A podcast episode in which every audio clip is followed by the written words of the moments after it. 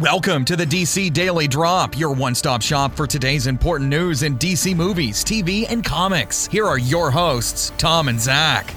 Hello and welcome to a Thursday, August 24th edition of the DC Daily Drop. I'm Tom. And I'm Zach. And boy, what a week it has been for some news. It has been pretty wild and wacky, wouldn't you say? Oh, yeah, definitely.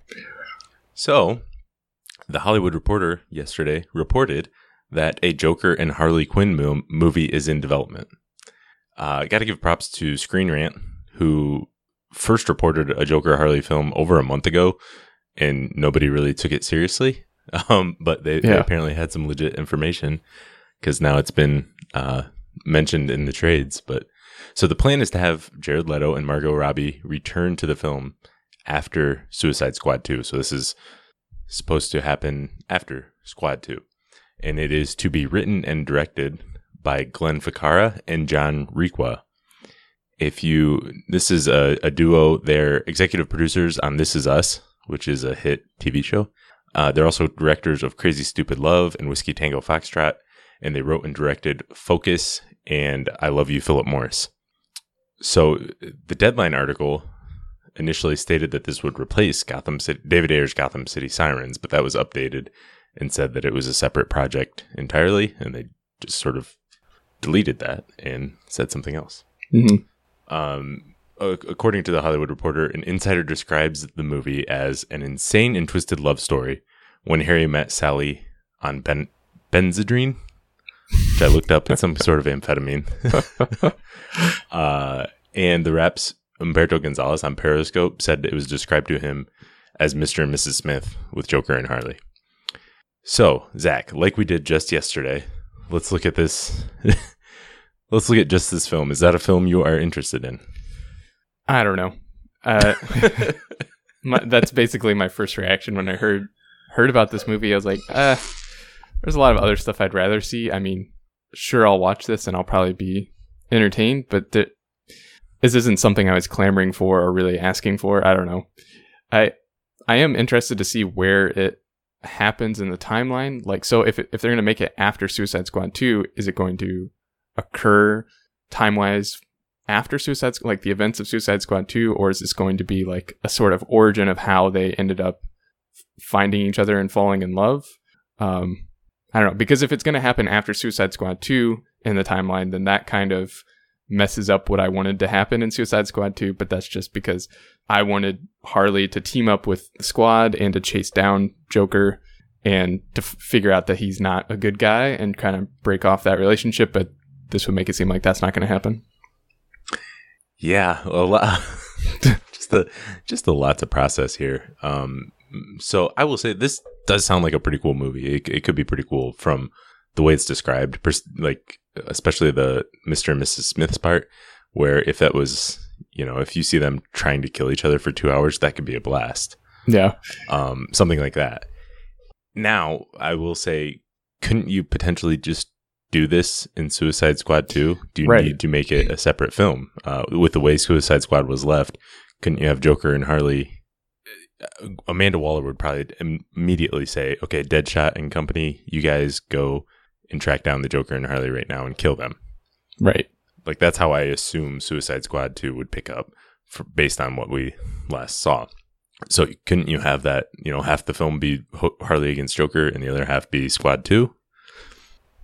Yeah, I mean that's that's what I was hoping for, but yeah, I don't know.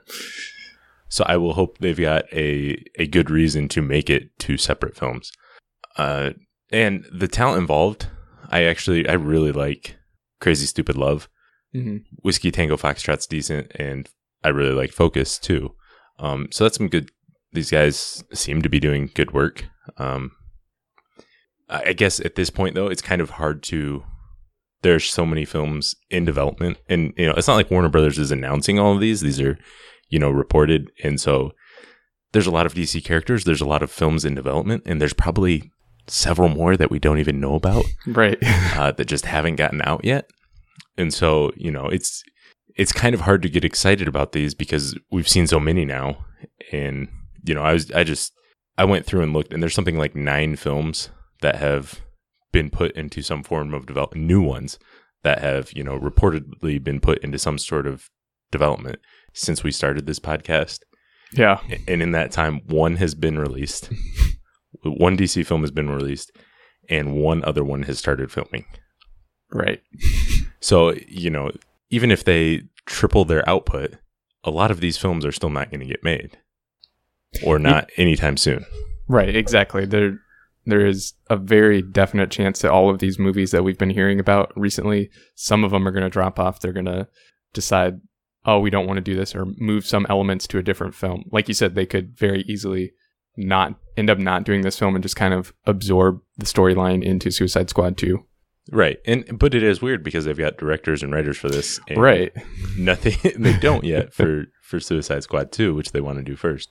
Um so yeah, it's these are all films I really want to see. Like if that film came out, I would be super excited to see it. Um but, you know, it's it's tough to get excited when there's so many being reported and so little actually being made yet. Right. Uh, moving on, Wonder Woman's going to be returning to select IMAX theaters for one night only. It's going to be this Friday, so check out if it's going to be on IMAX anywhere near you and go watch it again. That's an order. Obvi- oh, well, Zach is your boss. Yeah, that's pretty cool. I think they're trying to. I guess they're doing this because, well, maybe there's nothing good out on IMAX right now. I don't know, Yeah. but also try to bump it up to. You know, we talked before with a few more million, it could be in the top five superhero films ever domestically. So I think they're trying to get that. You know, bump over. Uh, I think it's Captain America and Civil Captain America Civil War and Iron Man three are just a few million away. So I this is could be something to try to bump it up, but um, we'll see if that works or not. Yeah. Uh, Titans news from Deadline. Anna Diop has been cast as Starfire in Titans. I'm assuming her name is Jop because that's how DeSagana Diop pronounces his last name, right? Your favorite basketball player, Zach? Yep. I totally knew that that was a sport person who played that ball game.